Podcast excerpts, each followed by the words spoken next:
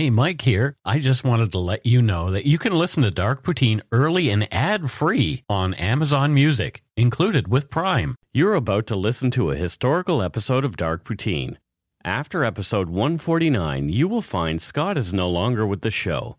In an effort to maintain continuity and offer listeners as many episodes as possible, we are leaving the episodes in which he co hosted intact. Thank you.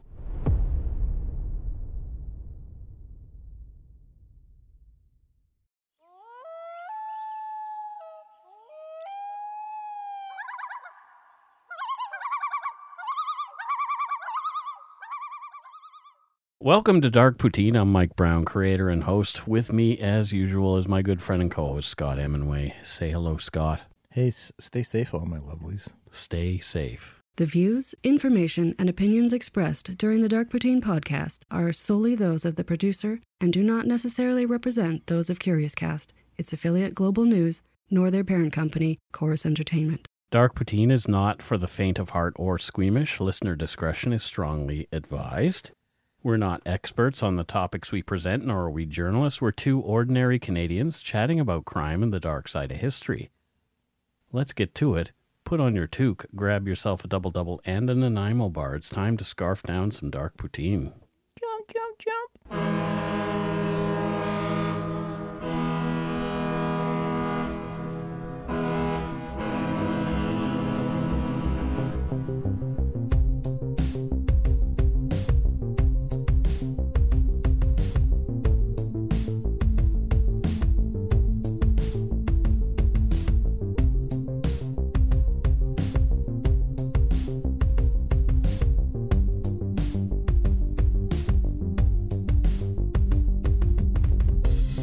Listeners who feel they are in crisis can contact the crisis text line in Canada by texting home to 686868 or in the US and UK you can text home to 741741.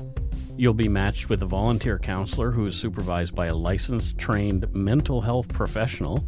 Crisis text line is free 24/7 support for those in crisis. For more information, please go to crisistextline.ca in Canada or crisistextline.org globally. Let's get on with the show. Showtime.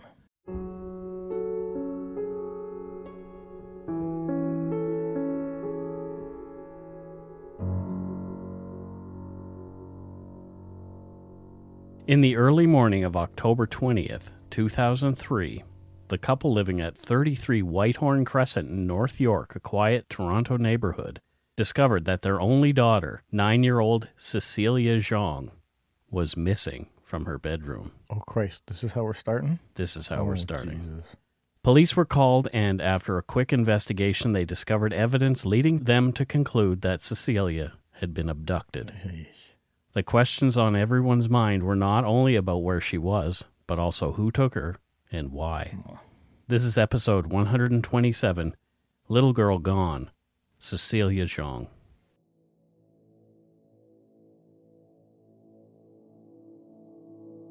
Dong Yu Zhang was born in Jiangsu province in China to Sherry Zhu and Raymond Zhang on March 30th, 1994. Dong Yu, translated, means Eastern Mountain. Hmm. When the family immigrated to Canada in 1998, Dong Yu was given her more Canadian name, Cecilia. Sherry, Cecilia's mother, had been a teacher in China.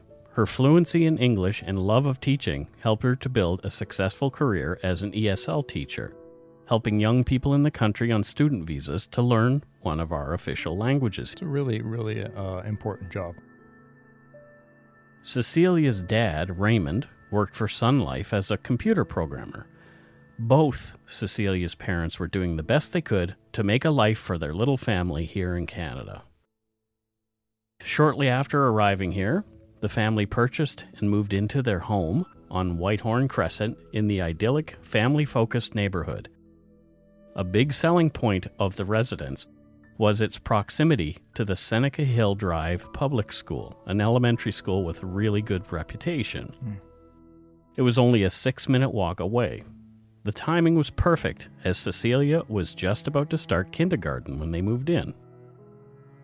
The house was big enough to have tenants in the basement suite to help pay the mortgage on the $350,000 property. By the fall of 2003, they had five students from China on student visas living with them. Oh, wow. Four of the students rented rooms in the basement, and a fifth was in one of the three bedrooms on the second floor, right next to Cecilia's, which was at the back of the house. Sherry's father, a recent widower, occupied the third bedroom on the second floor. Sherry and Raymond's room was upstairs on the third floor. It was a busy household. Yeah, I was just going to say that a lot, a lot of people and, and a lot of people not directly related to the family. So, That's right. So a lot of coming and going of relative strangers. Cecilia was a smart cookie. She had lots of friends, including others who spoke Chinese. She was in the gifted program at her school. Hmm. She was also learning to play piano and had a regular class at 5 p.m. every Monday near her mom's tutoring business, which was also close to home. I was in the non-gifted classes at school, Oh, well, there you go. anti-gifted. From an article in the Globe and Mail by Jan Wong on October 22, 2003. Quote, She was advanced for a nine year old, grade 5 of the Royal Conservatory of Music. Normally, Mrs. Zhang would drop her daughter off at the Unison Piano School, then she would go upstairs to her tutoring agency, Canada HollowNet Inc., and Scholars Way. End quote. Even though Cecilia was a sensible, friendly, and intelligent little girl, and North York was a safer neighborhood, her parents weren't comfortable with her playing unsupervised outside. I yeah, I can get that. I you know my my youngest is ten now, and I'm still not completely comfortable with her just out and about. On Sunday, October 19th, 2003, Cecilia was left in the care of Kitty Wu, one of the students living in the home. Hmm. This is while her parents and grandfather went fishing. So they like to fish, sort Yeah. of, as a hobby. Cecilia's folks and grandpa came home around 8 p.m., and Kitty Wu went out to meet some friends of her own. Cecilia went to bed around 10 that night, and the rest of the family went to their rooms at around 11:30. Kitty Wu came home at about 11:40 and went right to her own room. Mhm. Sherry went into Cecilia's room to wake her the next morning and make sure that she was getting ready for school at 8 a.m. And this was Monday, Mm. October 20th, 2003. Cecilia wasn't there. Sherry checked the rest of the home. Cecilia wasn't in the house at all. No one else had seen her at all that morning. Oh God, that is terrifying. Cecilia's jacket and shoes were right where she had left them the day before, undisturbed. An exterior door had been left ajar, and a window in the kitchen was also wide open and looked as though the screen had been pried as well. Oh my God. Both had been closed and secured the previous night. Again from Jan Wong's Globe and Mail article, quote, Mrs. Zhang rushed to the school around 8:15 hoping against hope that her daughter had gone to school on her own without her coat. Mm-hmm. Her face was white, said someone who saw Mrs. Zhang arrive. Teachers immediately checked the schoolyard and washrooms. Looking lost, Mrs. Zhang returned home. She didn't call police, a common enough reaction among mainland Chinese who have learned to steer clear of authority. Oh, that's sad that that's that's what is happening where where they're from. That that you've got that instilled fear. But when Evelyn Shadband, the school principal, heard that Cecilia had disappeared and a door had been left open, she phoned Mrs. Zhang and told her to call the police right away. Mrs. Zhang called 911 at 8:27 a.m. Police arrived at their home and the school within minutes. End quote. I, I suspect she very quickly knew that somebody, either her daughter, had been taken because you, a her shoes are home, hmm so you're not, you know, typically not just going to go. I'm going to go walk about without shoes, and you know, and then you see the door open, the window open, the mesh screen torn. It would be impossible to not jump to conclusions. A search team was quickly organized to scour the area for the missing grade 4 student. One group of Toronto police officers locked the home down as a crime scene, calling in the IDENT team to gather evidence. Another search was performed at the school, and teachers and students were interviewed. Investigators began questioning the residents of the Zhang residence. Investigators began questioning the people who were living in the Zhang residence. which was quite a few. Cecilia's grandfather told investigators he was awakened by quiet footsteps in the hallway near his bedroom and the others. Hmm. He just assumed it was someone else from the home up and about for some good reason and went back to sleep. Which, yeah, I, I would understand if you've got a lot of people occupying that home. Kitty Wu said she'd heard tapping on the wall that her room shared with Cecilia's sometime in the middle of the night. But she'd heard similar sounds before and Yeah. thought nothing of it. Yeah. One of the students living in the Zhang's basement woke up feeling a draft in the middle of the night. She got out of bed to investigate where the cool air was coming from and found the side door leading to the outside was open. She asked her boyfriend, who had been spending the night, whether it had been shut and locked before they went to bed. He said he was sure it had been secured. Hmm, jeez. It was also found later that the hall door separating the basement suite from the main floor was unlocked. This door lock from the Zhang side was always kept secured to separate the suites. None of the upstairs residents had unlocked it. So there's a lot of doors uh, apparently opened and unlocked. And People have heard things, yep. Yeah, wow. But the fact that the house had so many different people in it had helped the abductor to get away with taking Cecilia. For sure, because noises are usual. Everyone who'd heard something had simply assumed that it had been one of the other residents in the home, Yeah. and what might have been an odd occurrence in a quieter home didn't stand out in the Zhang's house. Makes total sense. Sherry Zhu told police that her cell phone rang at 6:58 a.m. Hmm. When she answered the phone, the person on the other end said nothing. Sherry could hear chatter in the background but couldn't make out what was being said in the brief time the call was connected. Potential tenants called at all hours, so Sherry wrote the call off as that and went back to sleep. You said that was at 6 a.m. the morning she was Seven, se- like two mm, minutes to Yeah. seven. Yep. The morning she was missing. Yeah. Okay. Her phone rang again 50 minutes later, but the caller hung up before she could answer. A few minutes after that, Sherry heard her father calling her name downstairs. He sounded upset, so she went downstairs to the kitchen where the older man was. He told her that when he came into the kitchen that morning, he had found the kitchen window open and the screen was bent outwards. This is crazy. There was a visible shoe print on the kitchen counter close to the window. Hmm. It was moments later that Sherry discovered that Cecilia was gone and the panic set in. No one in the immediate neighborhood had seen or heard anything unusual. No one had seen Cecilia. An Amber Alert was quickly put together and broadcast.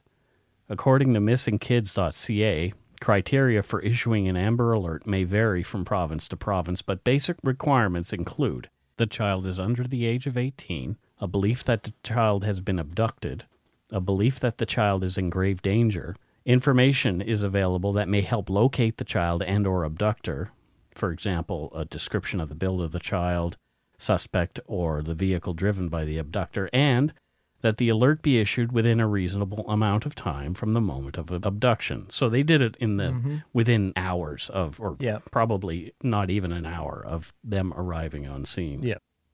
In this case, there was no identifying information about a possible perpetrator or the vehicle that the person might be driving, only a description of the tiny fourth grader who everybody called Cece. She was described as Asian, had black hair and brown eyes. She was four foot eleven inches tall and weighed only seventy pounds. She had quote good teeth and spoke quote good English. Oh, I'm just putting myself in their shoes and imagining the panic. Like, oh, As the kitchen window, approximately eight feet off the ground at the rear of the residence, seemed to be the most obvious point of entry, police went to work there, first trying to obtain fingerprints or mm-hmm. other evidence that might eventually ID a suspect. seems logical for sure. Yeah, so there was a bit of a ledge beside the window on the on Out- a on adjacent outside? part of the house that somebody could have stood up on, Oh, okay. shimmied up on a drain pipe, and then jimmied open the window. Yep. and- So, so some key contact points. exactly. Yeah. The investigators hit pay dirt on the window. From court documents, quote, on closer examination, the forensic identification service officers discovered fingerprints on the edge of the window screen where it had been pulled out of the hmm. frame. They also found a fingerprint on the outer surface of the left window, which suggested that a person entering through the window attempted to slide the left window open. a wraparound palm print found on the right window and oriented from the outside in, wrapped around the right side of the frame and ended with fingerprints on the inside of the right frame, suggesting that this window was opened to allow entry. Yeah, and to, to have fingerprints and a palm print, Mm-hmm. that's fantastic. It's significant. Yeah. yeah. These fingerprints are consistent with a person trying to gain entry through the kitchen window from outside by first pulling back the screen, then attempting to slide open the left window and being unsuccessful, then sliding open the right window, pushing it fully open, and pulling himself in, leaving the wraparound palm and fingerprints on the edge and inside of the window. Mm-hmm. Police also located a kitchen knife at the fence line near the rear corner of the house Oh, several feet south of the side entrance away from the street. The officers found a fingerprint on the tip of the blade of this knife, which matched a fingerprint found on the corner beading on the stairway leading from the main floor of the house to the hallway where Cecilia's bedroom was located. So so far, lots of evidence being left behind. Sadly, though, the fingerprints didn't match any on file in the hmm. massive police databases. Police had collected 400 fingerprints that they couldn't account for at the scene. Holy shit! But that doesn't necessarily mean they all belong to a bad guy. Oh, you there have are 400 fingerprints that they have to sort through yeah. and figure out who each of these people are. When you have that many people living in a house, each one of them has friends. Each one of them has family. You're going to have a lot of people coming and going and touching a lot of Mm-hmm. a things. workman, a cable guy comes in and fixes something, you know, a month before, Yeah. leaves a fingerprint somewhere. It's crazy how many Yeah. people they have to eliminate. Absolutely, and that's why it's important to put a lot of focus on those key contact points that typically aren't. You know, most friends aren't going to come over entering through the window. The day after Cecilia vanished, the headline on the front page of the National Post said, Hundreds search for Cecilia. Beneath the headline was a family photo of the smiling girl, accompanied by a number to call with any information regarding her abduction and or her whereabouts. Numerous stories in the paper that day were related to Cecilia's disappearance. The parents of children at Cecilia's school said they were, quote, freaking out Yeah. that this could happen in their neighborhood to such a sweet little girl. If that happened uh, at one of my kids' schools, I would be I would be freaking out because okay, so this has got to be somebody in the area. You know, like oh my, what if they're going to get my? Yeah, I can understand the panic that would be everywhere. Other articles told of the search efforts taking place, including door to door searches of homes in the area, neighborhoods combed by canine units, digital amber alert signs on Toronto highways, photos of ident officers dusting the outside of the Zhang home, and an eerie photo of masked police officers clad in white hazmat suits, armed with rakes, combing through the trash at the Victoria Park garbage transfer station looking for clues. Can see why that would be eerie. But 24 hours had passed, and there was still no sign of Cecilia Zhang. The headline on the second page of the paper was ominous First hours are critical in search. The National Post published some stark statistics. Quote, the only certainty investigators and child abduction experts say is that the longer Cecilia remains missing, the less likely she is to be found alive. Mm-hmm. A recent study in the United States showed that 44% of abducted children were dead within an hour. Oh my god. In three hours, 74% had been killed. Oh my god. After 24 hours, there was a 91% chance that the abductor had slain the child. End oh, quote. That is terrifying, man. Because it's almost like if you don't catch it in the act, or mm-hmm. j or or get it fixed, you, you don't get it solved within an hour. Yeah. The odds are not in your favor, and Bad that's a things, yeah. terrifying thought. And we will take a break right here.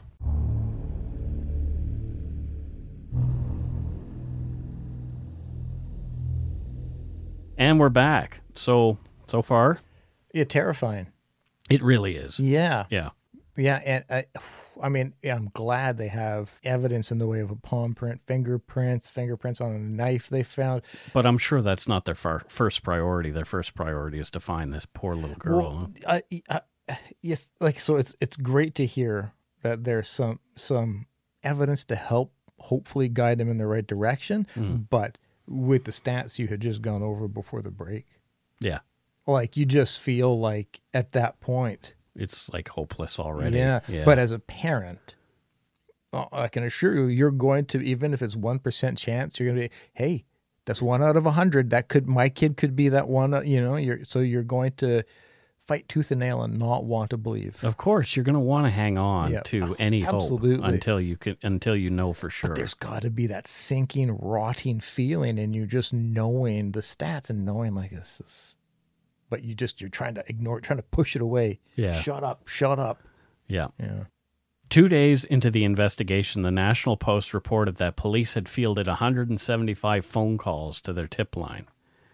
Quote, We remain vigilant and we remain hopeful, said Sergeant Jim Muscat, a media officer with the Toronto Force. We have every reason to remain optimistic that we'll be able to find Cecilia and return her home to her family. The alternative is not something that I'm prepared to think about. End quote. And that's a police officer saying that. So Yep. Uh, I, initially, I was kind of hoping that there's going to be a quick ransom call or something like that. That it was going to be one of those um, rare, but you know they do happen where it's a it's a kidnapping for money. Not that they seemed like they were the most affluent or came from this, you know, yeah. but Cecilia's friends just wanted her back home. no kidding. A candlelight vigil for her was held in her neighborhood that night as hundreds prayed for Cece's safe return home. Police were saying that there was little evidence that Cecilia's abduction had been at the hands of a sexual predator. They were indicating the abduction had to be targeted, uh, as nothing else in the house had been disturbed or stolen. But there had been no communication from whoever had taken her, nor any demands of any kind of ransom, so the motive remained unknown. which was kind of, yeah i guess that's kind of what i was i i uh, going with where it seemed like well this seems very specific hmm but yet no ransom no calls Right? and so yeah The two early morning calls to Sherry's cell phone were interesting to police.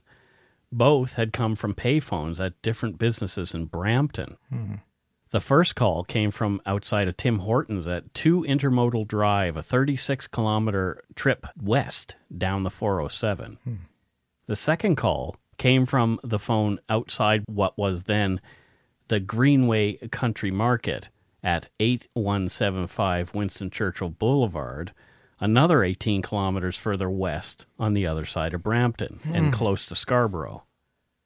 Police checked the surveillance cameras in the area, but the one trained on the payphone at the country market was not working Oh on the day of Cecilia's abduction. oh god how frustrating would that be Oh, I can't even imagine. no ki- oh my god Four days into the investigation, police had received over 600 tips. Hmm.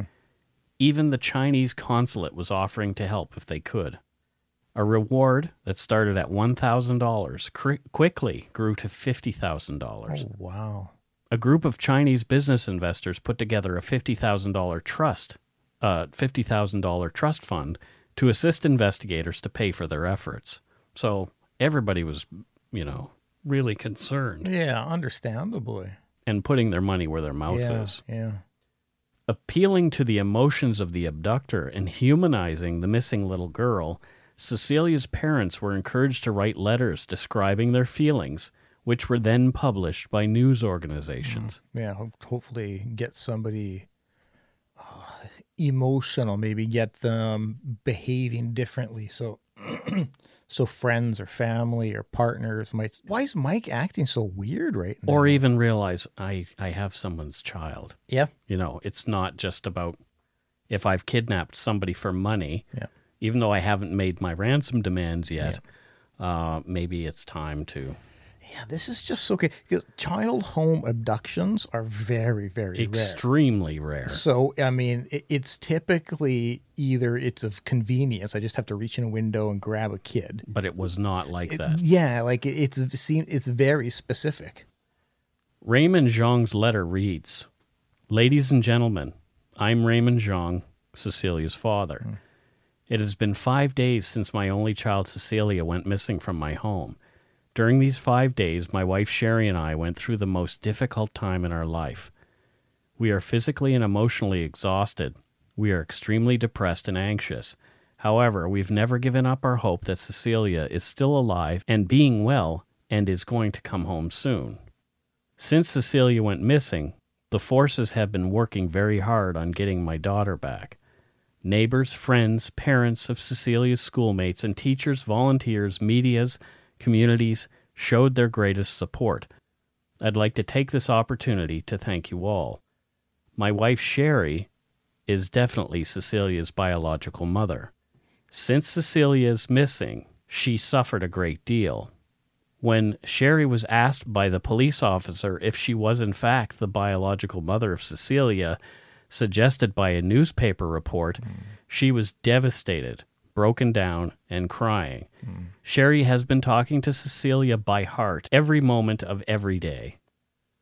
To whoever has Cecilia, as a father, I beg you, please look at Cecilia's face, look at her eyes, what an innocent and lovely child she is. Please, please, please do not harm her and let her go.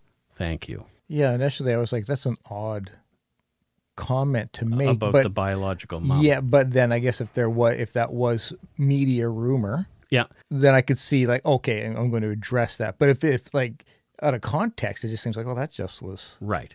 So that had come up earlier mm. on the news and was also people were speculating that the parents were involved. Mm. Yeah. And that maybe there was somebody else who is truly her mother. Yeah. Who came came and snagged her. You know, as my brain keeps going through certain possibilities, it, it is like it sounds like the person who took Cecilia knew the layout of the house. Mm-hmm by the hundred people living in there, it sounds like it's a large home. It wasn't a hundred. Well, it, was, it, it, was. It was like a nine. Yeah. Uh, well, but it, so it's got to be a fairly large home. You know, you to know who's in what room and stuff like that, and so.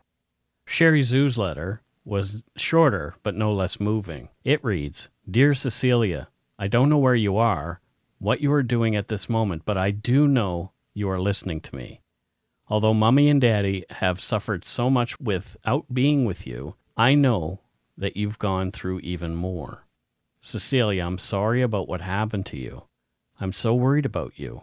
One thing that I can be sure is that mommy and daddy never hurt anybody, and we always treat everybody so well. I believe whoever got you would treat you nice, and they would let you be back to me very soon. Cecilia, Though we are physically apart, Mummy's heart has never separated from you. Not in a minute, not in a second. Wherever I go, whatever I do, you're here with me. You are here in my heart. Cecilia, you asked me if I believe in God. Now I let you know. Yes, I do believe in God, and God will bless you.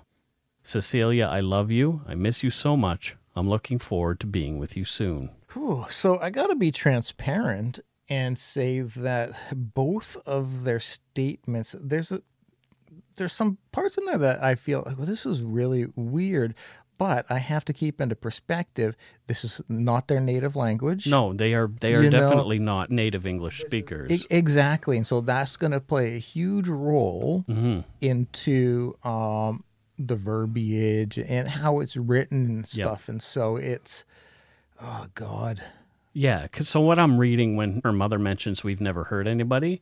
Yes. What I think uh, a native English speaker might have said is, I, we can't figure out what we had done to deserve this kind yes, of thing. That that's exactly what I I feel the the wording is off, but this again, this is not their native language, and yeah, I think you're spot on that. That's their way of saying we can't understand. We've never done anything to anybody. Right. We can't understand why somebody would do this. But you're not the only one who were, was confused about the language okay. there, because other people obviously are reading this in yeah. the newspaper, yeah. and then they're forming their own opinions yeah. about what they're seeing. And you know how armchair detectives are. We've talked about it oh, numerous oh, times. God, so right away they're going to think something is fishy, something is up. But other than that, there was nothing there was just complete silence. They didn't hear from anybody. Yep.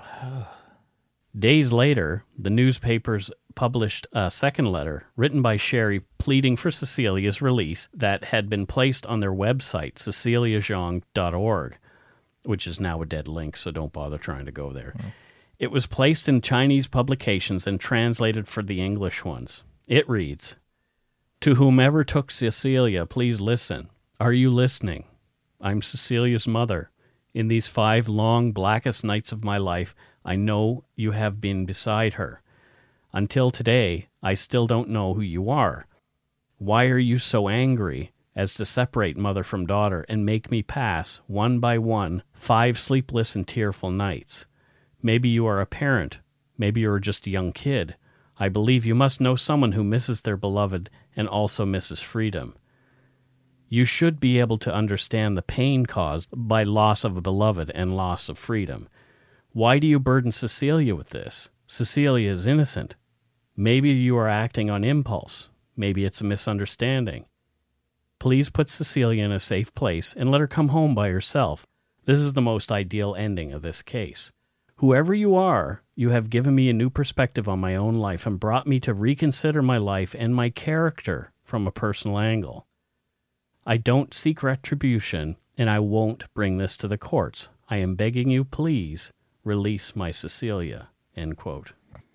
Oh, my heart. So again, there's some weird language in Yeah, there. yeah. I, I, I'm at this point. I'm just comfortable in in b- believing that this is just um language barrier. And translation, Yeah. like things lost in translation. Yeah, li- I think I can read through the the core of the message at this point. But this message seemed a little more pointed. It seemed very almost like she knows who she's talking to. Like it, or, it, to me, it's The seemed type of person that yeah, she's talking yes, to. yeah. Yeah. because she had said like up until today we didn't know who you are but i think again that's like Mm-hmm. as of now we don't know who you are you know And what stuck out to me is why are you so angry?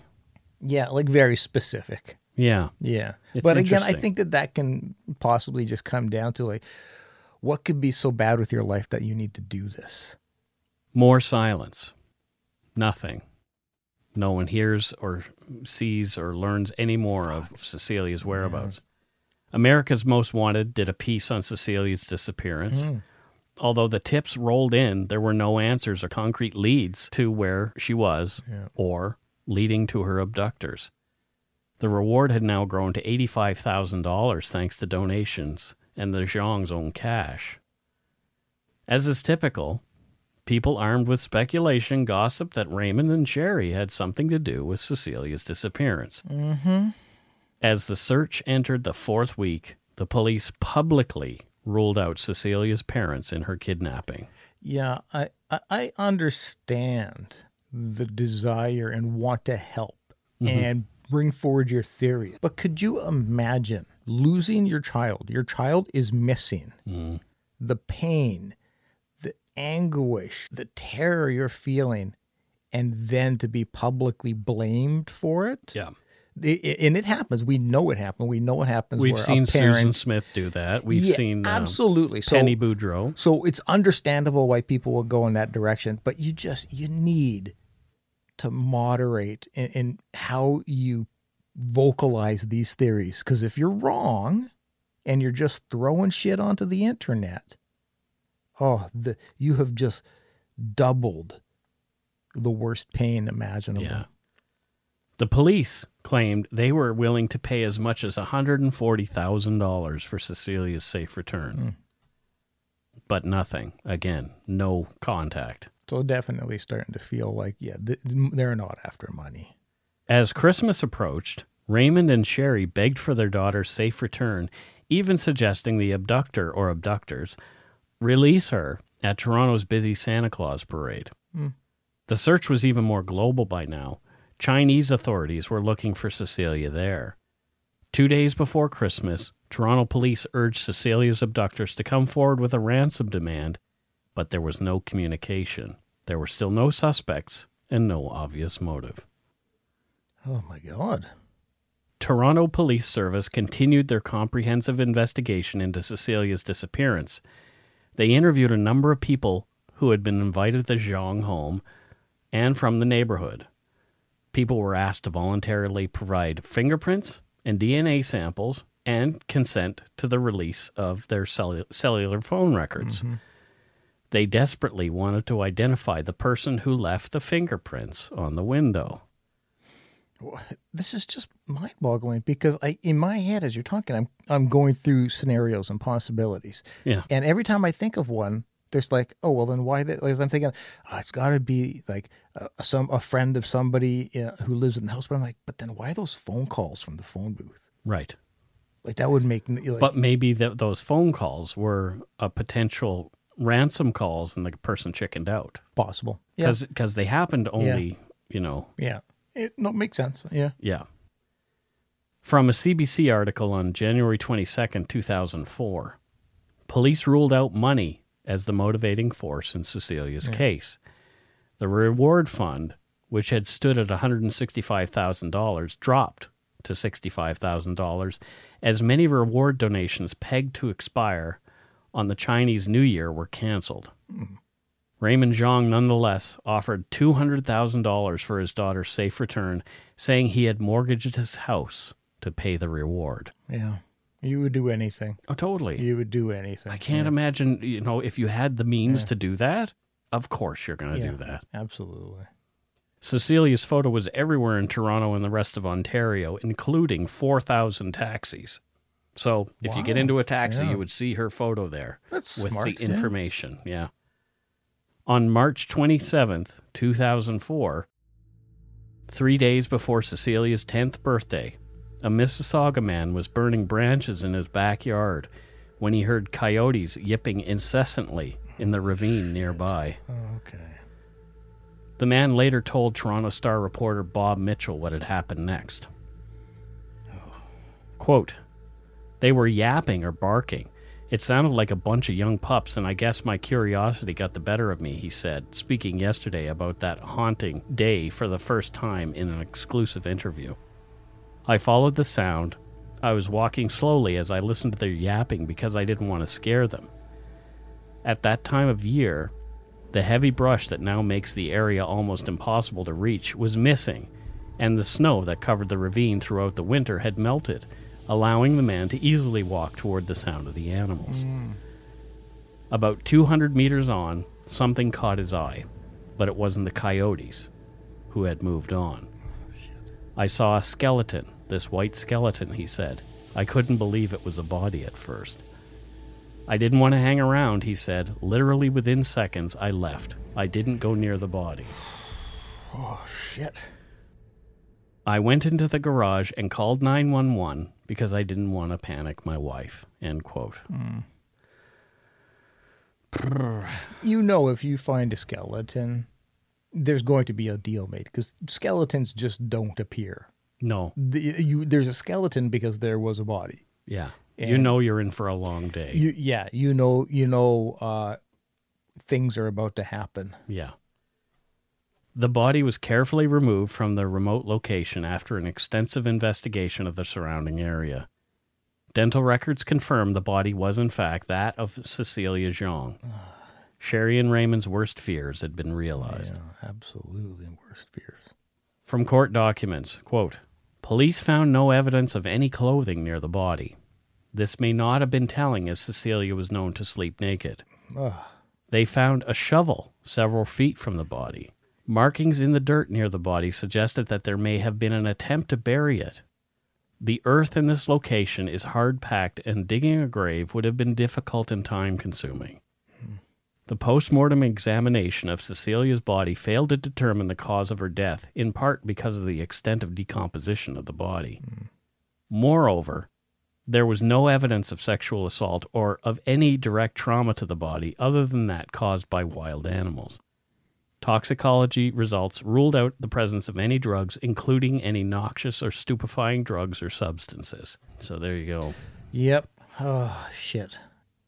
From the Toronto Star, quote, police initially set up a 32 member task force of Peel and Toronto investigators, which grew to include OPP, RCMP, Vancouver Police, FBI, University of Toronto Police, and Chinese police, as well as forensic anthropologist Dr. Kathy Gruspier. Wow. Yeah, that's quite a Quite a task force talent pool there. Yeah. Yeah. right? A memorial was held for Cecilia on April 3rd, 2004. A portion of Raymond Zhang's memorial speech to his daughter reads Cecilia, you know how much mom and dad love you, but today I want you to know how much you are loved by so many people. Many people who have never even met you. Since you went missing, your pictures have been all over the place in Toronto, in Ontario, in Canada, even in the United States. People have gotten to know you, to care about you, to love you. Many people sent messages to me and said they felt bonded to you. You are no longer only our daughter, you have become everyone's daughter. As a result of the care, the love, the support that we got from everyone gave us tremendous comfort and strength in the past five difficult months. He ended with Words are not enough for us to convey our gratitude to everyone in our community. We've not been in Canada for many years, but we have felt so much love from the people of different cultural backgrounds in our adopted country. We are truly thankful for this.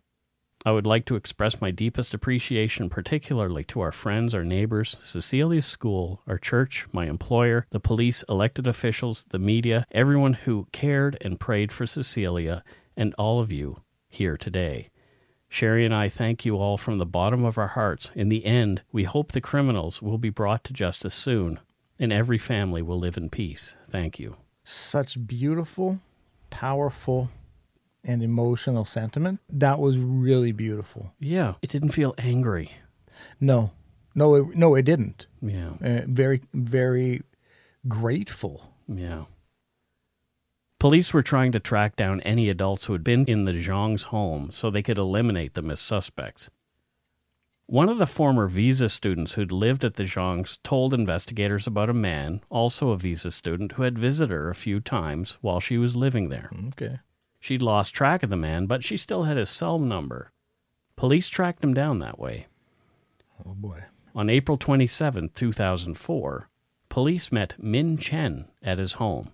He was the 290th person they'd interviewed. Holy shit. Chen, a skinny man, was six feet tall and weighed only 150 pounds. So that's pretty pretty skinny. That's very lanky. He had been born in Shanghai on January 30th, 1983, so he's a young guy. He had been in Canada as a student for two and a half years and had no family here. He had no criminal record in Canada or China. He admitted to having been in the Zhang residence to see his friend. He'd even met Cecilia while visiting. Mm-hmm. He claimed he had not been at the house since his friend had moved in the spring of 2003, six months before Cecilia disappeared. Chen provided DNA swabs and his fingerprints and palm prints before the police left. From court documents, as part of the elimination process, Detective Paul Black of the Peel Regional Police Forensic Identification Bureau received Chen's fingerprints in late May 2004. On June 1, 2004, Detective Black identified eight latent fingerprints and a partial palm print taken from the scene at 33 Whitehorn Crescent as those belonging to this man, Min Chen. Mm-hmm. The fingerprints uh, belonging to Chen were those collected from the right ridge of the outer window screen, the outer surface of the left window, the right edge of the right window wrapping around from the outside to the inner frame, and the inner edge of the of the left window. The prints on the window were consistent with Min Chen forcing entry into the kitchen window from outside. Detective Black also identified the fingerprint on the blade of the knife located in the backyard and on the edge of the wall corner bead on the stairway leading up to the victim's room as being the left thumbprint belonging to Min Chen. That print you can easily attribute to, oh, he's been in the home before stuff, but the knife outside, Mm-hmm. a- a- unless that knife had been outside for years or whenever he was last there, Right. no. The knife had been taken from the downstairs suite. Oh, I thought it was outside, but It, Okay. what, it had been taken from the downstairs suite. oh, that's was where. found Yes, I got you. I got you. And your finger and palm prints on the window. Mhm. I mean, you can try to say, "Oh, that's yeah." When I was there, I tried to help open the window once, and you know that. But come on. Further investigation uncovered the fact that Chen was also familiar with the area that Cecilia's body had been found in. He had been hiking there with friends on a couple of occasions. In July, after a few of his closest friends were pulled in to take polygraphs, Chen freaked out and called to ask police if they wanted him to, to take a polygraph too. From court documents, on July 12, 2004, Detective Doug Grozier of the Peel Regional Police Service met with Min Chen in a park near Chen's residence. During the course of their conversation, Chen was cautioned and recorded, and Detective Grosier told him that he was the prime suspect in Cecilia's murder and that they would be arranging for a forensic examination of his car. So, what does it mean when they say he was cautioned? Is that like uh, That's reading re- the read, rights? read his Okay. rights. Yep. The police hoped that this information would produce an incriminating reaction by him. Following the conversation with Detective Grosier, police continued physical surveillance of Chen. Mm. Two days later, on the morning of July 14th, 2004, he attended 14 separate car care premises in the space of about two hours in an effort to replace the trunk liner of his car. Wow. Yeah. Yeah. Chen finally left the liner at a Ziebart Tidy Car location on Warden Avenue in Toronto to be cleaned. He then went to a nearby gas station equipped with vacuum facilities, which he used to clean his trunk. Fearing the imminent loss of evidence, police seized the liner from the Ziebart location. They replaced the liner with a similar one to avoid detection of police action by Chen. Forensic examination revealed a stain on the liner which had been cleaned with an ammonia based solvent. However, the examination did not yield any trace evidence linking liner to the victim. Yeah. So he cleaned it with. He was successful enough in his cleaning to. Yeah. Yeah. Chen was arrested and charged for the first degree murder of Cecilia Zhang on July 24th, 2007. He confessed. Oh, I was going to say, let's get uh, Joe Kenda in here to see if we can get a No, confession. he, but he, he, you- he caved.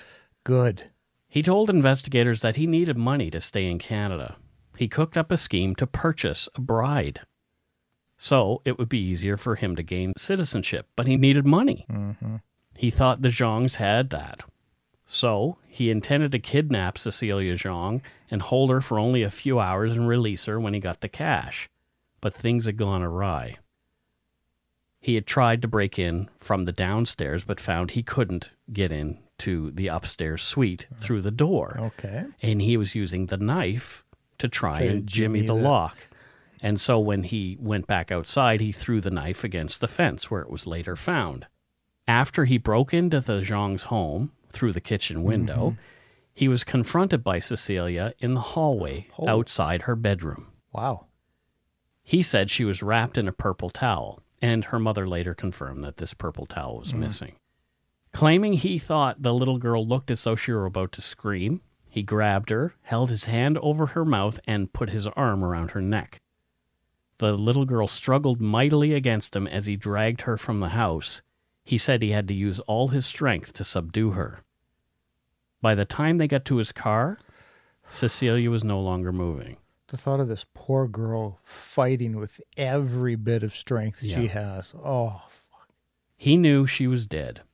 In a panic, Chen said he put Cecilia's body into the trunk and drove to the area where she'd been found. He claimed he tried to bury her, but the ground was too hard, so he just left her there. He denied making the early morning phone calls to Sherry's cell phone. Well, I don't know. coincidence? I, Well, also, um, where her body was found was kind of on the route Mhm. that those phone calls had been made. But why not? Uh, why it, if he's already saying he he did it, his intent was for money. hmm Would be weird to just deny that component? But who knows? Chen pled guilty to second degree murder in a deal with prosecutors because he'd been charged with first degree. Yeah. He was sentenced to life in prison with no chance of parole for 12 years. From an article by Peter Edwards in the Toronto Star in 2015, quote, Justice Bruce Durno told the court he didn't believe Chen's story. This was not an accidental killing in the course of a bungled kidnapping, Durno said. Further on, the article goes on to say if he is paroled, he could be rearrested and shipped back to China for a fresh trial and possible death sentence, although Canadian officials could negotiate to get the death penalty option removed. Mm-hmm. End quote. Because he had killed a Chinese national. Citizen. Yeah, that's right. Because Cecilia was a Chinese, Yeah. still a Chinese citizen at the Oh, time. wow. I I do I I I tend to agree with with the judge in the fact that this um he doesn't believe him because if you've if the child is dead, Yeah. in the house or close there. You get to your car and you realize why why take and, and bury it? Well, I guess maybe if you want to then still try to follow through with the ransom, I guess. But So he's still in prison here in British Columbia He because is. they've moved him from Ontario to here Mm-hmm. so he can be closer to his family who is still in China and likes to visit him. I don't give a fuck. There was an odd comment on robtripscancrime.com on the only story related to Cecilia Zhang on that site. Okay. And here's what it says A young man's future is ruined because of a woman's greed. Shame. Chen never intended to kill Zhang. There's so much behind this story. Chen had once been slapped by Zhang's mother, who was running several rooming houses and renting them out to international students, and was treated inhumanly. He kidnapped Zhang out of rage and for revenge. He's not the monster the media portrayed him to be. End quote. Well, that makes him sound like more of a monster. He went and he intentionally Mhm. killed her for revenge. Like he's not the monster, Right. No, So who- who- monstrous. It's interesting how the person didn't leave their name or anything like that. Obviously, a friend of internet. a friend of his or somebody who maybe agrees with what he has done and didn't like the Zhang family. maybe him with some internet access. Eh, it's just just a weird. Oh, it, without a doubt, that's not. You don't just leave that comment unless you're part of his inner circle. But that's why I felt compelled to put it in there as part of the show because it, it really does kind of. Well, what the heck is that all about? Yeah, um, you know, you it, it does make you kind of go like, oh, you know, it could you can see run running a But a- why would you say but- he's not the monster that the media portrayed him to be? That is a fucking monster. You It- it- kidnap a little kid out of rage made and him revenge. into like it's better to have intentionally killed out of revenge as opposed to accidentally killed. right. Uh, uh, you know, for money. That's like, less monstrous. that's what it? I'm like. The whole like an thing- accidental death is a lot less It's monstrous. so, so my, it's most likely, yeah, a family member of his or a close friend or somebody who's trying to put a Here's the thing. Here's the thing. If you're just kidnapping somebody for money and they die in the offing, what do you do? Like, do you panic and take the body away, or do you do you own up right away and just say, uh, "I messed up"? Well, you just, in my opinion, you just you you run. Yeah. You Well, that's just- that's you- what most people would probably Yeah. do. You think? But then I, as as I was thinking it out loud earlier, uh, talking it out loud earlier, I, I could see if you get to your car and you realize, okay, shit, it's not, she's not breathing or moving. You might want to, I just okay, drop and run Yeah. or, or flee. But then in the you, then your th- next thought might be, yeah, but you know they don't know she's. I could probably still try to get the ransom and get some money. Yeah. I don't know. So it just the whole case is very weird. It is. It is. Yeah, there's a lot of things. There's a lot of head scratchers in there, but um, I, I tend to believe it. It has one way or another. His actions led to her death. Yeah. I, you know, whether it was intentional or whether it was uh, accidental in the process of a crime, hmm he killed her. He's a sack of shit, and he, she should never get out of jail. Because there's none of that is like, oops, I made a mistake. No, no. You intentionally took a child. You intentionally wanted to damage a child's psyche for the rest of its life. And whether you intentionally killed her or not, I don't give a shit. You killed her. Rot in jail. Well, that's it for this week's case. Whoo, Nelly. Yeah, it was a it was an interesting one for sure. That was, yeah. Um, I guess it's time for voicemails. Okay, all right. Let's. uh Did we get more than one? We did. Uh, you can you can leave us a voicemail at 1-877-327-5786 or 1-877-DARK-PTN Eh, that's one eight seven seven. Dark Poutine. If your call really stands out, you might hear it on the show. Um, yeah. So let's see. Looks like there was a few. A few people have left us voicemails this week. Please be Ryan. Better than one, Please be which Ryan was yeah. So, uh, what's that? Please be Ryan Gosling. I don't think I don't think Ros- Here's one from somebody uh, named Amanda, who lives in Florida. Amanda Gosling. Hi, Mike and Scott. My name's Amanda. I'm based out of um, Sunrise, Florida. Um, you know, Florida. the crazy, crazy place. um, it's exactly as crazy as the news makes it seem. Um, but a few of us are trying to keep our shit together. I just wanted to say thank you guys for your podcast. You guys are incredible. I love the way that you guys are sensitive to the victims and um, I'd like to thank the ladies at My Favorite Murder for turning me on to you guys. I've been a fan ever since, and keep doing what you do. I can't wait to hear more. Bye. Go shit in your hats.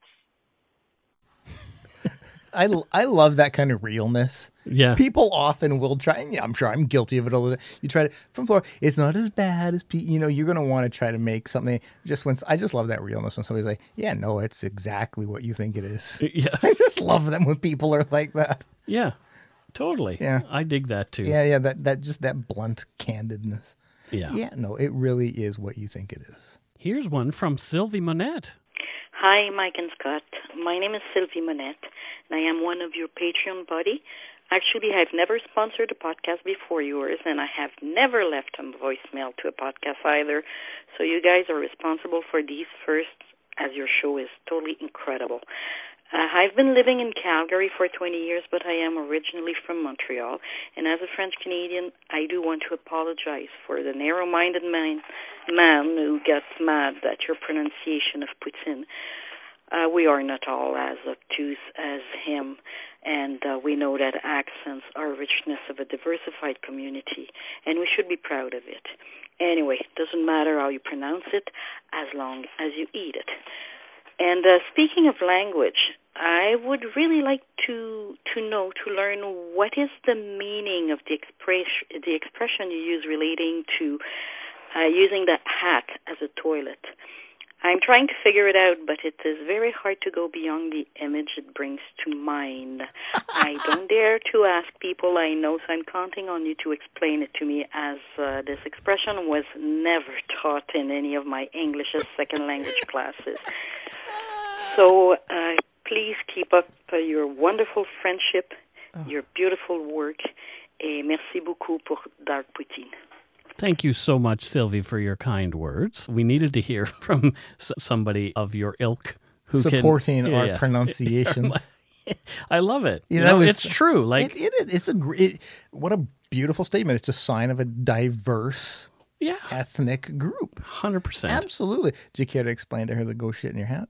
Well, uh, so go shit in your hat. I don't. I don't really know the. Uh, I, I take it to be um, do something like that's absolutely stupid and pointless. Like shitting in your hat's not going to accomplish anything. So kind of like, oh, go piss off, do something pointless. Go do something stupid, like because there's no actual benefit to shitting in one's hat. I mean, unless I mean, uh, sure, it's not on the floor, no. so that's a pro. It's So- easier to dispose of. um, apparently, go shit in your hat is a World War II era insult. Oh, because they had to shit in their hats in, in trenches. Yeah, and you would say this to somebody who expects something unreasonable from you, which is how I use it. Yeah. So if somebody says, "I want you to change your show to, uh, you know, correctly pronounce Putin," and in every instance, I tell them to go shit in your hat because it's unreasonable. Yeah. So there you go. Okay. Yeah, Well, answers found. yeah. Wow. World War II. I'm just solving problems. It's like, hey, young fella, you want me to do what? Well, why don't you go shit in your hat? exactly. I'm the newsman. Canada goes to war. Tells Hitler to go shit in his hat. oh, dear. Well, there you go. We have our answer for that. That's Jesus, yeah. Thanks, Sylvie. You rock. Came for the poutine, stay for the education. Exactly. You mean to tell me nobody had the decency to hel- say hello this week? I mean, I guess I fell behind on it too. Hey, Tom from Central Oklahoma, go take a shit in your hat. Keep doing a great job, guys. Very concise. Yeah. Yeah. Well well Well, well, stated. Thank Yeah, you. Thank yeah. you for placing the call. Exactly. From and Oklahoma. Telling us to go Deuce in our deuce in our hat. bonnets. Yeah, well, you know. I do. Sometimes it has to happen. like I said, if you're in a bind and you're like, ah, I got to shit. Ah, I don't want to shit on the floor. You could always go in a Starbucks cup. Oh God. I'm, I'm glad that that wasn't what you had to do that day. Glad it was number one and not number two. Yeah. Oh, Let's let's listen to one from Alberta. oh okay. Hi guys, um, this is Megan. I'm calling from Calgary, Alberta. Um, I just listened to your most recent episode, which was great, and I know you only got one voicemail. I'm sure this is going to be one of many this time, uh, but you guys suggested to tell an interesting story. Um, it's a real story. Mine isn't made up, I promise. Um, but I thought I would just tell you guys a funny story. Um, my boyfriend Blade, his dad is uh, Bret Hart. Uh, so when I listened to the episode where you guys talked about their family, um, it was one of the earlier episodes. Uh, I was really excited, so I told Blade and I said to tell his dad, you know, I I heard you guys talking about the family on on this Canadian podcast and how much I loved it. Um, and just timing wise, based on when I heard you guys, um, by the time I I got to um, uh, the episode where you guys you were close to your live show, um, I didn't know that Blade's dad was going to be out there, so I was all excited talking about you guys, and then all of a sudden I saw you you post with his dad, and I said, Blade, oh my God, I'm so jealous. Your dad got to beat the Dark Poutine guys. Um, so, anyways, that's my funny story. In other news, I'm a registered nurse. I work here in Calgary uh, in psychiatry, so I've really been enjoying your stories during these times. Um, hope you guys are staying safe and healthy. And um, you know what? I, I just couldn't tell you guys to shit in your hat. Uh, anyway, take care. But you did. But you kind of did. You kind of. You of kind of did. So you indirectly said it, and and thank you. And Isn't that funny?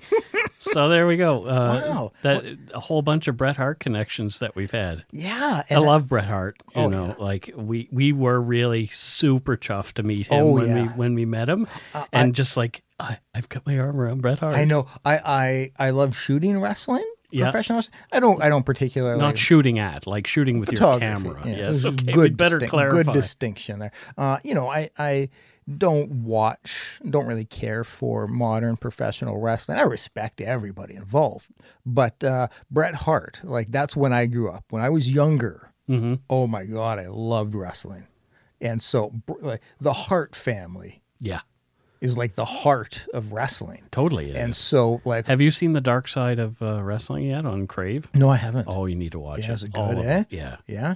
Okay, Yeah. I'm going to do that. But so like, so that was a celebrity meet that, that was like, oh my god, hmm like okay, this guy I've watched on TV forever. Yeah.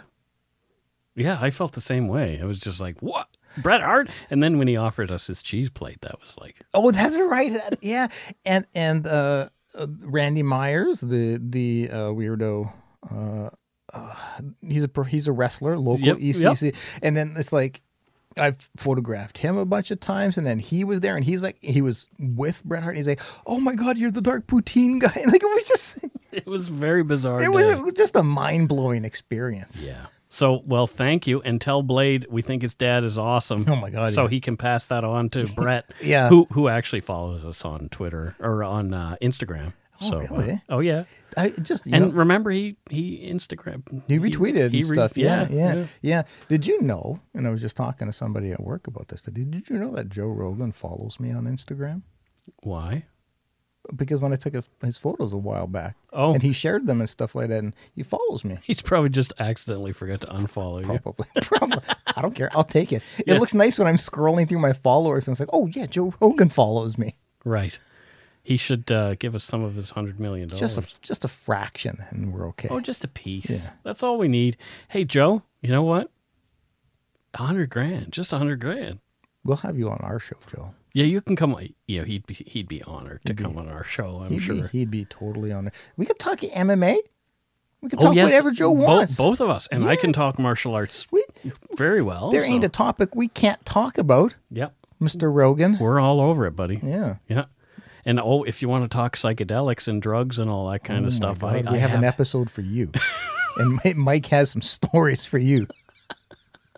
I have a life, uh, an entire decade for you Right? to talk about. I mean, there was a point in time, Joe Rogan, Mm. where we weren't far behind you in podcasts uh, top podcasts. Oh yeah, we were right next to him. And, Uh, and- we were, I think, third. It was uh, Joe Rogan. Or no, yeah, no, it was wasn't first. Uh, Dr. no, Phil. It was that stupid Dr. Phil Yeah. bot, bot program. yeah, so he was like first, and then it was Joe Rogan, And and then- then, it was us. then it was us. And so, I mean, Yeah.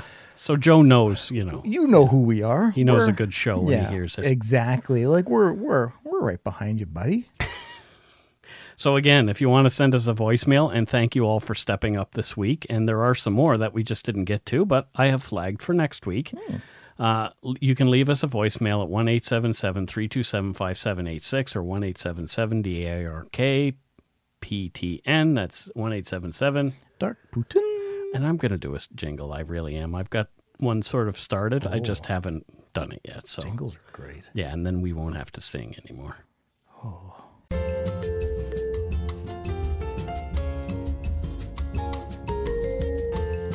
So it's time for Patreon shout outs, Scott. Do you have your um, equipment, your brain all ready to Yeah, go? uh, just I gotta just jump start my brain because Uh-oh. it does not function in a already on uh, state. I'm so- yeah, I'm I'm I'm quite aware of that. I, do, I do the show with you week after week, and I'm uh, I'm really aware of that. Activating brain. Scott's brain is, is powering up. It's more like I'm getting there. it sounds like a jalopy. Okay, Okay, it's gone. That was not good. Just coughed. It caught your brain coughed. Yeah. Oh, my brain, my brain has just given up the ghost. I think. No, sometimes it needs to happen. I really am. Uh, I had a. I had uh, this week. Uh, this script in particular.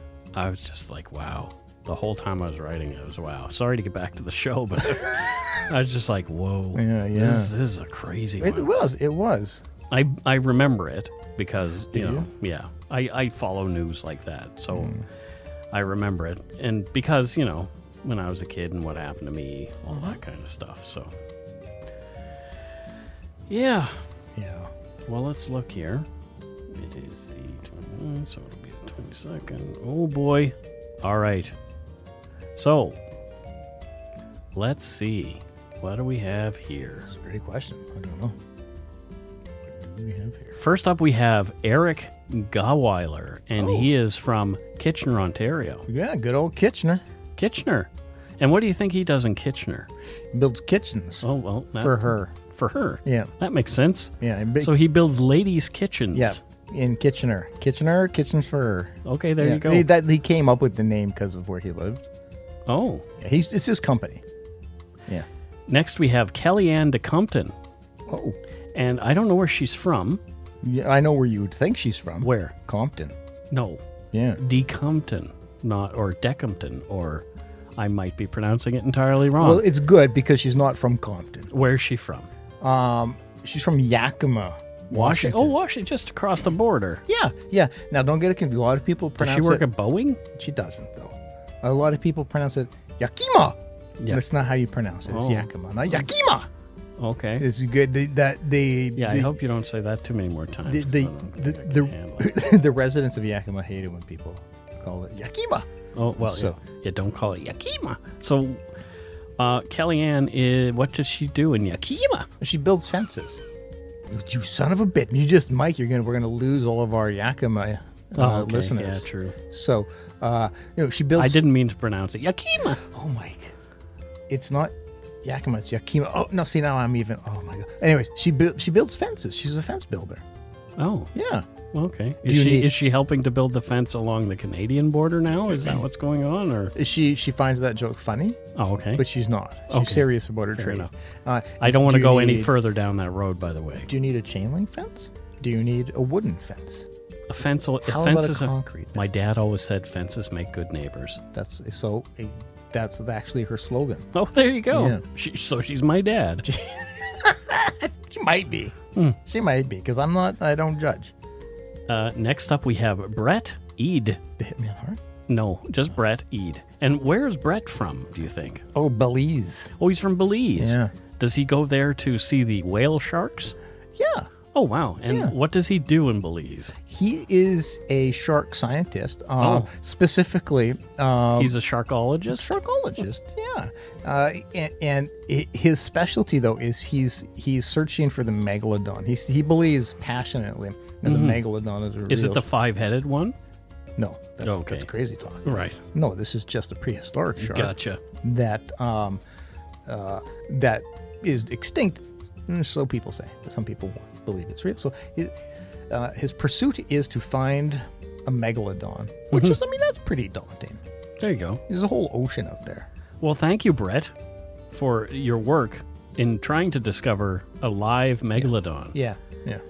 Next, we have Paul Schemenauer, and he is from Chippewa Falls, Wisconsin. I really like the name Chippewa Falls. How could you not look, look at that? Listen to that cadence, Chippewa. Chippewa Falls. Chippewa. I, I always every time I hear Chippewa Falls, I? I love that name. I don't know why. What what is it? It's it's like the words cellar door. It's just a pleasant a pleasant I don't find that with Salvador, but I get you. I'm picking up what you're putting Mm-hmm. There down. you go. Yeah.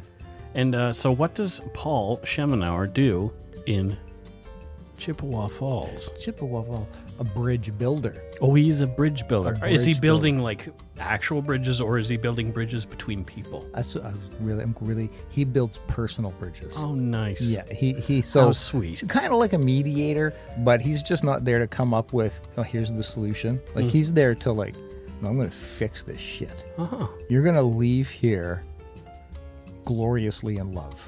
Yeah. And so, yeah, he, he, he builds personal bridges. Nice. And not always just between people. Maybe you want to you want to build a bridge with your job, become a better performer. He's down. Wow. Yeah. That place we used to work at would probably buy that book. Oh my fucking god! And then make us all buy it, and then fly us out to different places to have to hear, uh, be brainwashed with said book. And That's the way corporations are. they are, they are synergy. Woo. Especially Dark Poutine Media Inc. It's terrible. fucking corporate greedy bastards. Yes, it's terrible. Um, next, we have Jessica Simard, Hmm. and she is from Sparwood, British Columbia. Whoa! What the hell? And I saw the last name Simard, and I thought, I wonder if she's related to René Simard, the singer, the French Canadian singer from the 1970s. He was a teenage French Canadian singer who had his own variety show in the 70s. Look him up Shit, René Simard. Wow. So I wonder if Jessica Simard is related to René. What do you think she does in Sparwood? Oh, she's a crooner. Oh, so she is a singer. Hmm, So that only maybe strengthens your theory, Mike. Hmm, Yeah. And she's a, she's a crooner. right? But she's like only 18. You wouldn't expect a crew like an 18 year old to be a crooner. But in spring, she's 18? Yeah, How do you know this? because I You know, know her- these you know- people. okay, Jesus, right. Mike, where is Springwood is right? If she in Sparwood. Exactly what I said. Sparwood. Um, the, that's like the crooner capital of BC. Oh, So that so now, Mike, even Michael Bublé goes yeah. there. So you kind of you're like, oh shit, now it's all coming together and makes sense. So yeah, I'm willing to. I'm going to put some money on the fact that she's related. To, I took pictures of Michael Bublé once. did you? Yep. Uh, yeah, so thank you, Jessica Simard, and your dad, René, Yep. Yep. I guess. Yeah. I Maybe. don't know. I think it's, yeah, it's dad. Okay. Yeah. I just confirmed it. Next, we have Kristen Randall, and Oh. she's from St. Peters, Missouri. Oh. So, uh, what does Sounds what does Kristen do in St. Peters? Builds uh, sh- uh, gulags. Oh dear, Yeah. you didn't think people were building those anymore, did you, I didn't know that there was a a, gu- a gulag in uh, oh, there's in enough. Missouri. There's enough to keep somebody employed in building them, Mike. Wow, I know. I know. that's disturbing. I know. But is- ev- everybody needs to work. Everybody needs to work. It's uh, you know, it's a, business was handed down Mm-hmm. from uh, generations. Gulaggers, that's what they call them. Gulaggers, and so um, she's just following the family trade, and I don't fault her. Right. I don't fault. People want gulags. Somebody's got to build them, Yep. and because I mean, you don't know what you're going to do. I I don't know what you're going to do with your gulag, Mike. Maybe you just you like it for um, uh, uh, to watch movies in your gulag. watch horror movies in there because then it just it's like, oh, this is where you watch. This is getting weird. Yeah, well, I'm talking away here. That's what happens. Uh, next, we have from Edgerton, Wisconsin, which may be or may or may not be close to Chippewa Falls. I'm not good with uh, geography in the states, um, but her, her name is Statesography is what they call it. Caitlin Poppity. Oh, what, what a delicious name. Yeah. Um, what does what does Caitlin do there in uh, Edgerton, Wisconsin? Um, she uh, makes Yes. Ice cream. Well, she makes ice cream. Yeah, and they call it Poppity's Palace. Poppity's Palace. Yeah. Yep, and it's delicious ice cream. They make it all there. They don't. They don't. Hmm. You know, it's not like they're buying vats of ice cream. No, no, they make it. They make the ice cream. Oh, I forgot to mention that Kristen Randall actually upped her pledge. Oh, well, thank you. Yeah, Kristen. thanks, Kristen. Kristen. But back to Caitlin. So Yeah, uh, yeah, yeah. So yeah, uh, it's an ice cream, uh, and they make they they hire only um, people with disabilities, like blind folks, to Oh, to, nice. to That's make. yeah, yeah. nice. So it's really it's quite. Uh, they're it's a great company. Go I- to, go I to like- Poppity's Palace. I like stuff like that where people are being, uh, Abled. Yeah. Yeah, well, I I, I used I to I used to work with people who uh, were differently abled and Mm-hmm. and uh, for a number of years actually, and I used to take them around on their job to deliver papers. Yep. Uh, they just had like a paper route. Yeah. And so there were a couple of guys that we would just we would have to collate the Yep. papers, fold them, put Yep. the put the uh, flyers in, and then we would take the papers around to various businesses. It was quite a, quite a good time. Absolutely. So if you're ever in wherever she was from again, go to Poppity's Palace. Edgerton, Wisconsin. Yeah, that's it. Yeah, exactly what I said. Go next there. next we have Bridget Kane, Oh, and she is from Fountain Valley, California. well, Another great name. Yeah. Fountain Valley. I fe- it's, I feel like if you go there, you get young. It's nice and cool Yeah. as well. You get to like lounge around in a nice, cool fountain in a valley. in a valley. Valleys are nice. They are. There's nothing about that name no, that is bad. no. Exactly. Yeah, exactly. Yeah. So, what does Bridget Kane do in Fountain Valley, California? Well, uh, what she does is she's a pool shark. What? Yeah, you, you heard me. Like an actual shark in pools? oh, silly Mike. No. Oh, she No. she shoots pool. Yeah, yeah. She's she, she and the reason she watched um, that Tom Cruise movie, Yeah, uh, Color of Money. Color of Money, when she was a, a wee toddler, and just Oh. thought like, this is the profession I want. Yeah, my friend Mike used to shoot pool. Yeah? He was he was really good at he it. Yeah. shark? He was he was he could have shark you. Yeah? he could if he Yeah. wanted to. And so that yeah, that's what she does. She's a pool shark. And cool. uh, Thanks, yeah. Bridget. So word of advice: don't ever play pool with her Yeah, I won't. because you're gonna like she's gonna lose the first game. But you know like, what? She's nothing. I, got this. As long as we're not playing for money, I don't mind being beat. yeah. I, I love to watch somebody who's really good at playing. Pool. Oh, it's a beautiful, beautiful skill. Next, we have we've mentioned a bee last week, Oh. But B Reed Yeah. has upped her pledge. Whoa! From last week. Yeah, from last week. Whoa. So thank you, B. Hey. And she's in Englewood, Colorado. yeah. And what did we say she did? I don't remember. If I, re- if I recall correctly, Mhm.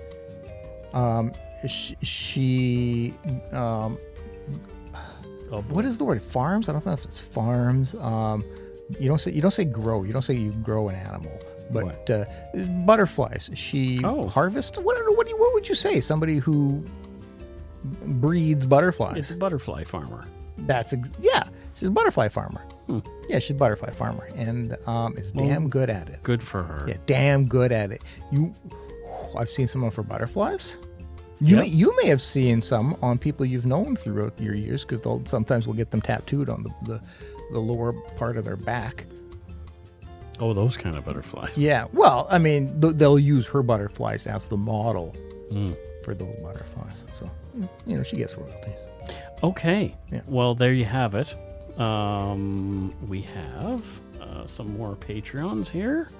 Holy crap! Yeah, I know. It just keeps going on. We have a new PM.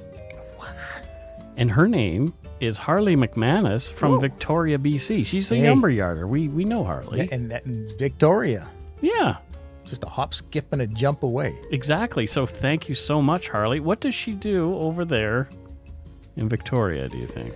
Oh, she works for the government. Oh, Yeah, it's, it's where well, you you know it's where you do that here. She works for the government. yeah. Yeah. she's prime minister. Excellent. Yeah. Well, good. Yeah. Uh, thank you, Madam Prime, Prime Minister. Yeah. Thank, thank you for all of your dedication and hard work. Next, we have Elizabeth Sutherland. Oh, And I don't know where she's from. Havana, Cuba. She's from Havana. Yep. Okay. And what does Elizabeth Sutherland do in Havana, Cuba? Well, what do people do in Cuba, Mike? Unknown. Oh, Well, they they they they typically will be Cuban. they spend their time being Cuban. the assumption is you make cigars in Cuba. That's the assumption. Is everybody makes cigars in Cuba. Did you know that they have good cigars in Amsterdam too? I didn't And know my that. my great grand my great great grandfather was a cigar roller in Amsterdam. Yeah. Oh. Mm-hmm. Wow. Yeah. No, I didn't. I didn't know that. Yeah. But no, she doesn't. She's not a cigar maker. Well, what does she do? She works in IT. Oh, Yeah, I know. Cuba. Uh, yes, she's not busy. there you go. Yep. Yeah, way to make fun of the third world there, Scott. What's na- It's her job. I'm just Right. stating a job. Wow. Shooting the messenger, Mike. There you go. So here we have, oh my goodness, Uh-uh. uh, somebody who has upped their pledge to PM level, Holy crap. Sally Norris from Weymouth, Great Britain. Whoa. Well, thank you, Sally. And uh, we've seen Sally last week. She sent us some donut money and asked for that uh, poutine emoji, and now she's upped her pledge. Holy Jesus. Right? So thank you, Sally. I don't know what she does, though. You don't? No. Oh. Well, are you, you wanted me to tell you? Sure. Yeah. She is a street sweeper. She actually tells us in her. She sent us another donut money pledge. Yeah. And This week, And, and she's, she she's a says- street sweeper. Money received, uh, and it says occupation insect insect acrobatics trainer. Oh my god! Oh, I guess she's moved on from streets. So that sounds like a that sounds like quite the promotion she's giving You're herself. right. Holy crap! Yeah. Uh, I wonder if she trained uh, like the rats and stuff in um, Coraline.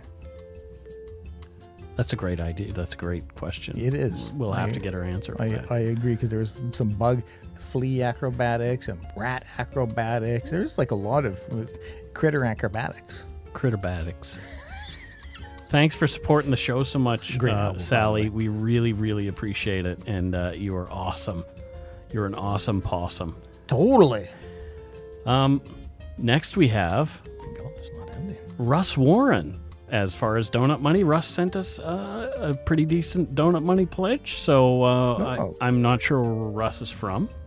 Oh, oh, uh, Rio de Janeiro. Oh, he's from Rio. Yeah. I hope he's staying safe during the pandemic. Down It's a it's a tough time.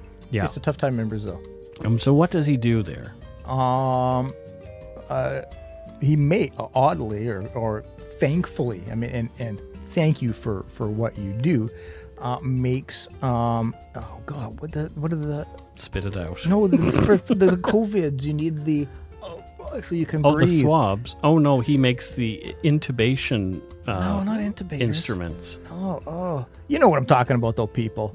The Respirator. yes, something like that. Wow. Yeah. Uh, well, I don't follow. We don't talk that often, Okay. so I lose track. Uh, but yeah, so makes uh, the uh, air machines for COVID. And last this week, as far as donut money goes, we have Oh, uh, Hallie Halkier. And uh, I don't know where she's from, but she says, Hi, Mike and Scott. Thanks for hours of great storytelling, impressive Werner Herzog impression, impersonation. Have some donut money and go shit. Thank you. Uh, have some donut money. Have some donuts and go shit in your hat. I'm from Hallie Halk- Halk- Halkier. Yes, Hallie Hallie Halkier. contributions value. It's terrible. Yes. Well, thank you so much, Helly. Very, very much appreciated. Super thanks. Yeah, and thanks to everybody else who supported us this week and in the past. Yep. We really ap- appreciate your support of the show. If you want to help out, you can do so at patreon.com slash darkpoutine, or for one-time support, you can send us donut money via PayPal at our email address, darkpoutinepodcast at gmail.com. If you don't already, it would mean a lot if you subscribe to the show You can easily find us on iTunes Podcast, Stitcher, TuneIn, Spotify, or wherever you get your on demand audio. Come join us on Facebook in the Lumber Yard. Um, and check out our website, darkpoutine.com, for show notes and other cool stuff. Give us a like or follow on Facebook, Instagram, or just search for us on Dark Poutine. Yep. Well, while you're out, yeah, maybe while you're out there hacking a butt, give us a listen. Yeah.